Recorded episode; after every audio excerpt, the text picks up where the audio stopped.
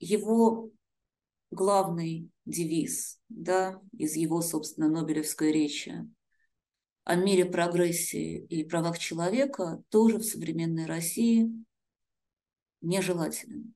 В России, которая ведет полномасштабную кровопролитную войну в Украине, войну, в результате которой погибают гражданские, погибают мирные жители, мирных жителей пытают, подвергают внесудебным казням, принудительным исчезновениям.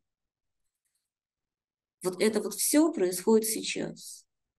И в этой России, которая ведет эту войну, не нужен САПы, не нужны правозащитные организации, не нужна независимая пресса, не нужны ученые, писатели, актеры, художники, которые выступают против войны, которые призывают власти соблюдать свои международные обязательства, уважать права человека и фундаментальные свободы.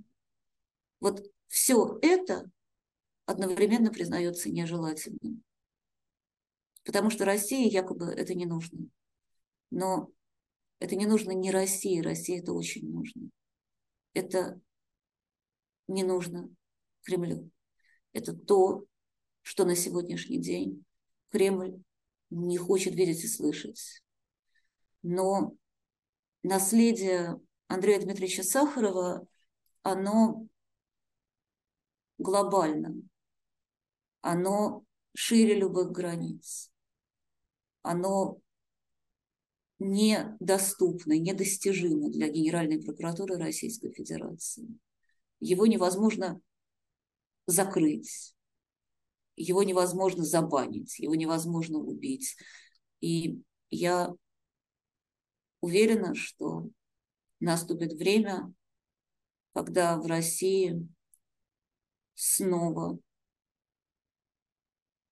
можно будет вести правозащитную работу, можно будет вести журналистскую деятельность, можно будет собираться и говорить о мире, прогрессе и правах человека.